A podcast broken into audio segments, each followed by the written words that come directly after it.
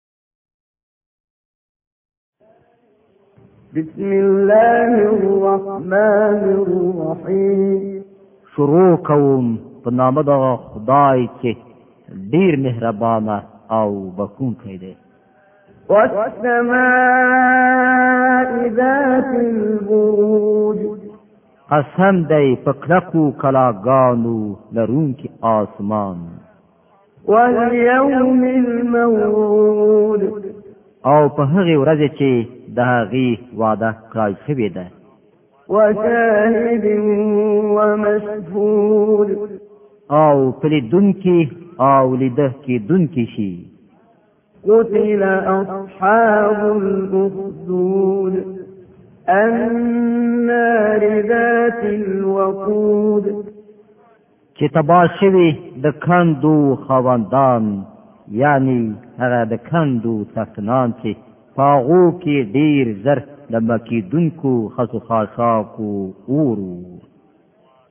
اذ هم علیها قود کله چې هغوی دغه کندې په غاړه ناستو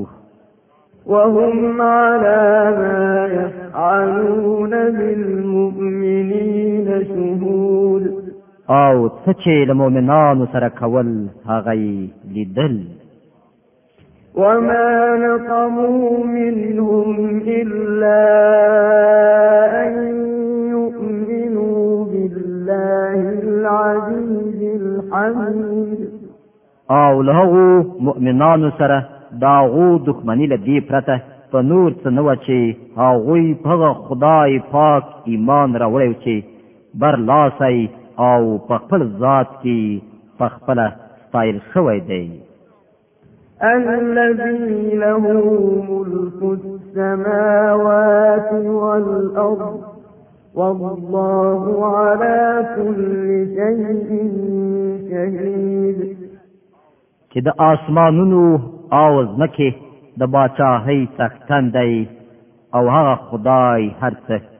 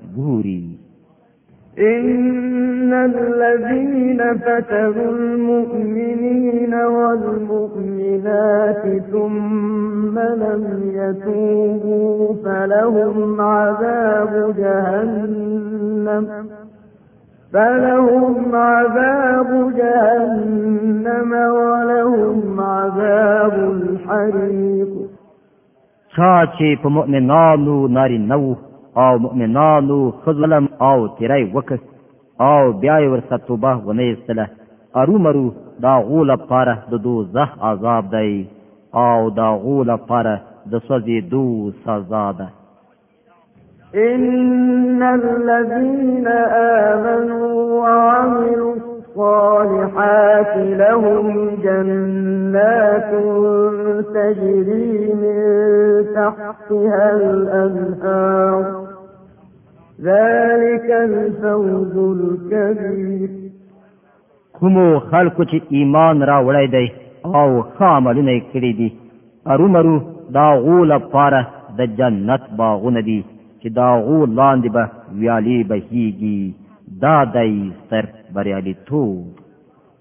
إن بطش ربك لشديد په حقیقت کې ستاسې د رب نیونه ډیره سخته ده انه هو یبدئ ویعید همغه په لومړي ځل پیدا کول کوي او همغه په دوهم ځل پیدا کوي وهو الغفور الودود او هغه بخون کوي مینه کوون کوي دارش تختن دی لوی او لوړ دی فعال لما يريد او څه چې خوښه شي د هغه کوونکی دی هل اتاك حديث الجنود آیا تاسو ته د لخرو خبر رسیدلی دی